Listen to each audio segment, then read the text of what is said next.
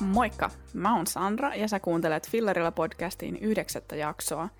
Tässä jaksossa pohditaan sitä, minkälaisia matkoja jaksaa pyörällä polkea ja mistä tietää, missä ne omat rajat menee.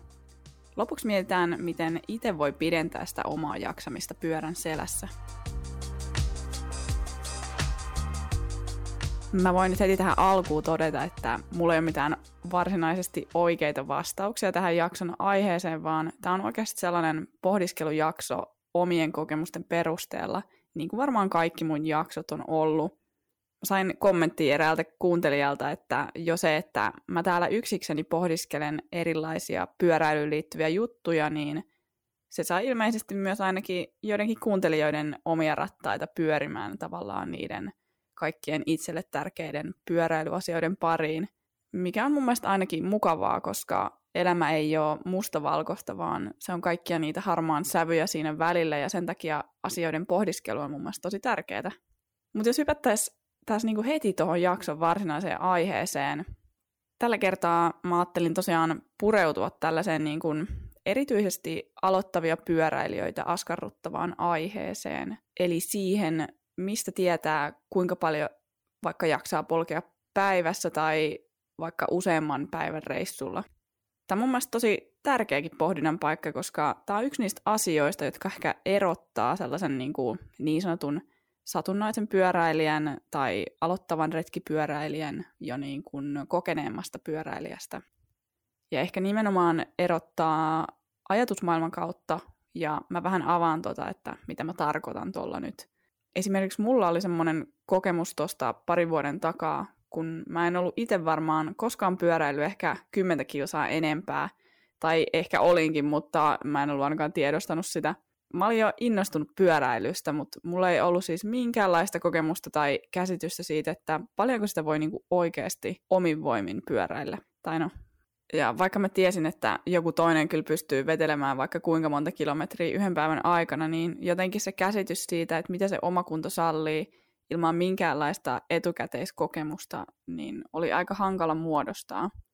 Ja sen takia mä toisaalta haluan tehdä tämän jakson, koska öö, mä luulen, että on aika paljon aloittelevia pyöräilijöitä esimerkiksi tässä niinku just niinku tämänkin kevään aikana tullut, tai sanotaan nyt vaikka aloittelevia retkipyöräilijöitä, niin tota, ää, mun mielestä on tosi niin kuin olennaista keskustella tästä asiasta, jotta niin kuin, sitä saisi jotain käsitystä, että minkälaisista matkoista voisi lähteä liikkeelle.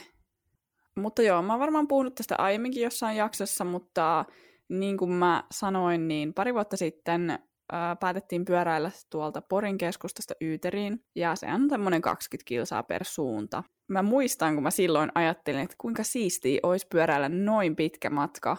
Mutta sitten mä olin myös aika kauhuissa, niin kun mä kelasin, että 40 kilsaa, että kuka hullu tollasta pyöräilee päivän aikana. Mä olin aika vakuuttunut siitä, että kyllä me sinne niinku jaksetaan, mutta entä sitten niinku takaspäin. Et varasuunnitelmana oli sit ottaa bussi takaisin keskustan suuntaan, että mikäli me ei sitten jaksettaiskaan No hyvinhän me toi koko matka jaksettiin, vaikka meillä oli pyörät sellaisia vanhoja mummopyöriä. Toinen oli vaihteeton ja toinen vaihteellinen, vaikka eihän nyt Porissa ihan kauheasti vaihteita tarttisi edes, kun siellä on niin tasasta, mutta siellä vaan tuulee niin hitosti aina. Mutta tässä nyt kuitenkin huomioon, että ilman muuta kuin arkipyöräilyä, niin jakso ihan kevyesti 40 kilsaa polkea päivän aikana. Ja lähdettiin vielä sitten illalla uudestaan niin kuin pienelle kaupunkiajelulle. Eli kyllä mun mielestä voisi niinku ihan karkeasti sanoa, että peruskuntoinen ihminen polkee suht kevyesti sellaisia 40-60 kilsan päivämatkoja lastatullakin pyörällä. Ja toi peruskuntoinenhan on vähän niin kuin hankala käsite ehkä joskus. Mä en itse tiedä siis, miten kuinka mä, että mä oon peruskuntoinen. No kai mä sitten oon peruskuntoinen, mutta tota, jokainen tämän kai voi itse määritellä, että miten kokee, mutta Öö, sanotaan nyt vaikka niin, että mä en itse oikeastaan mitään muuta kuin sitä arkiliikuntaa, eli jotain työmatkaa ja hyötyliikuntaa silloin harrastanut, enkä kyllä nyt ihan kauheasti enempää nytkään. Mutta tosiaan, nyt kun mä tätä episodia muistelen täältä nykyhetkestä, niin tavallaan vähän naurattaa. Se käsitys siitä, mikä on pitkä matka pyöräillä, niin se on muuttunut ihan täysin – Mä en kuitenkaan usko, että mun kunto on mitenkään kasvanut erityisen paljon, vaan se ajatustavan muutos on ollut se suurin. Silloin kaikki yli 20 kilsaa pelotti ja mietitytti, että jaksanko mä. Ja nyt kaikki yli 100 kilsaa tuntuu vähän semmoiselta tuntemattomalta alueelta, mutta silti mä toisaalta tiedostan, että kyllä se on ihan mahdollista myös mullekin.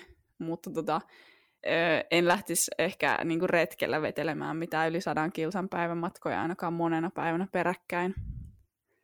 Mutta miten sitten itse osaa arvioida sitä omaa jaksamista ja mistä sä tiedät, mikä on sulle pitkä matka? Ja sitten tietty sekin, että miten sä voit vaikuttaa siihen, että sitä jaksamista riittää. Mun mielestä ihan ykkösjuttu, niin kuin mä tosiaan jo mainitsinkin, on toi arkipyöräily. Arkipyöräilystä saa pitkän päälle totuteltua sitä koko kehoa siihen pyöräilyyn, ja vaikka ne matkat ei olisikaan mitään pitkiä. Ihan kylmiltään ei ehkä kansi lähteä pitkiä matkoja polkemaan, että ainakin kannattaa totuttaa just takamus ja ehkä selkä ja hartiat ja kädet siihen ajoasentoon. Kyllä ne jalat jaksaa, usko pois. Sä kuitenkin liikut päivässä yllättävän paljon sellaista, niin kuin, äh, mitä sä et huomaakaan, mitä sulla arjesta tulee vastaan, joten se, että sun jalat menee hapoille ylämäessä, ei tarkoita, että etkö sä jaksais polkea pitkää matkaa. Ja tää oli nyt kaikis, kaikille niille äh, tavallaan minulle kaksi vuotta sitten ihmisille, jotka ajatteli, että ei niin kuin jaksa, niin kyllä sä jaksat. Mä itse tykkäsin arvioida tuota omaa jaksamista sillä lailla, että sanotaan vaikka, että poljen päivässä työmatkaa viisi kilsaa, ja mun on helppo kuitella se tuttu reitti, ja mä tiedän, että mä jaksan sen, koska mä poljen sitä joka päivä. Ja periaatteessa mähän siis jaksan sen tuplana, eli mä jaksan sen 10 kilsaa päivässä, ja vielä riittää tehoja jos ei ole minkäänlaista käsitystä siitä, että paljonko jaksaa, niin tavallaan ajatusleikkinä semmoinen, että miettii kuinka monta kertaa ton työmatkan jaksaisi ajella edestakas, on mun mielestä ihan toimiva. Silloin saattaa käydä just niin, että ei se matka tunnukaan niin pahalta, kun miettii, että okei, se onkin vaikka kymmenen kertaa mun työmatka. Retkikamppeiden kanssa täytyy tietysti ottaa huomioon se, että pyörän paino kasvaa huomattavasti siinä, ainakin yleensä, joten polkeminenkin on vähän raskaampaa semmoinen ehkä olennaisin asia on se, että matka ei tapa, vaan se vauhti tappaa. Tätä kuulee tosi usein ja tässä on melkein jo semmoinen kliseen maku, mutta se on silti totta. Mikäli haluaa pitää sen homman hauskana, niin ei missään nimessä kannata ruveta aikatauluttamaan niitä retkiä liian tarkkaan, koska silloin sitä saa oikeasti polkea sitten verenmaku suussa ja jalat hapoilla – Kesälläkin tota mahdollista ajoaikaa on aika paljon, joten päivän aikana ehtii oikeasti leputtaa jalkoja useamman kerran, jolloin sitten taas jaksaa paremmin. Ja toisaalta on myös hyvä muistaa, että esim. 50 kilsan polkemiseen yhdessä päivässä menee vaan semmoinen kolmisen tuntia, tai ehkä maksimissaan voi käyttää joku neljä viisi tuntia. Mutta mun pointtina on se, että jos sä poljet kolme tuntia päivässä ja tarkoitus on pyöräretkeillä, niin sul on aika paljon sitä päivää vielä jäljellä, ja todennäköisesti siis hyvällä paussittamisella myös jaloissa on niitä tehoja jäljellä. Noihin päivämatkojen pituuksiin vaikuttaa tietysti myös se, että minkälaisessa maastossa ajelee ja toki myös sää. Ylämäet ja vastatuuli, pyöräilijän pahimmat viholliset, ne on aika ratkaisevia, sillä ne tekee siitä matkasta huomattavasti raskaampaa kannattaa jo reittiä suunnitellessa tutustua siihen, että minkälaista maastoa on tiedossa, onko se mäkistä vai onko se ihan tasasta, jotta sä sit pystyt ottaa ne etukäteen huomioon niissä sun päivämatkojen suunnitteluissa. Lähempänä reissuun voisit katsoa vaikka sitä säätilannetta vielä ja tarvittaisiin tehdä vaikka jotain muutoksia vaikka siihen lähtöpäivään, jos mahdollista. Mulla on itsellä vielä kokematta noi useamman päivän reissut, joten mä en oikeastaan osaa ihan nyt sanoa, että mitä kehot ja jalat tykkää tommosista monen päivän pyöräretkistä. Mä luulen, että jos pysyttelee semmoisella omalla mukavuusalueella niissä päivämatkoissa, eikä yhtäkkiä vedä jonain päivänä jotain törkeätä rykäsyä sille, että on ihan poikki, niin mä luulen, että jalat jaksaa kyllä hyvin. Monilla kuuntelijoilla on siellä varmaan mua paljon enemmän kokemusta tästä, niin mä kuulen myös mielelläni kokemuksia, jos sä haluat jakaa. Pistä siis Instassa kommenttia, niin muutkin pääsee niitä lukemaan. Mitä sitten olisi semmoiset asiat, millä sä voit itse tavallaan vaikuttaa siihen sun jaksamiseen pyörän selässä? Uh, mä en nyt aio miettiä tätä mitenkään kauhean tieteellisesti, vaan ihan niinku fiilispohjalta, koska mun tai niinku mulle pyöräily on tosi paljon fiilispohjasta. Mä ajattelisin, että sä voit itse vaikuttaa sun jaksamiseen parhaiten varmaankin sillä, että sä muistat syödä ja juoda hyvin. Ja tämä ei nyt mun mielestä tarkoita mitään energiakeelien ja proteiinijuomien tankkaamista, vaan äh, mulle ainakin pyöräilyssä parasta on ne kaikki kauppa, ravintola ja jätskikiskastopit. Kun sä liikut paljon, niin sä tarvitkin paljon enemmän ruokaa päivän aikana, joten mä vetelen ainakin hyvällä omatunnolla kaiken maailman pizzat, jätskit, suklaat ja buffet-lounaat – tai aina mä ne kyllä hyvällä omatunnolla syön, mutta jotenkin erityisen hyvältä se tuntuu, kun on ollut pyörän selässä vaikka useamman tunnin. Mun jaksamista auttaa ainakin erityisen paljon se, että on hyvällä fiiliksellä.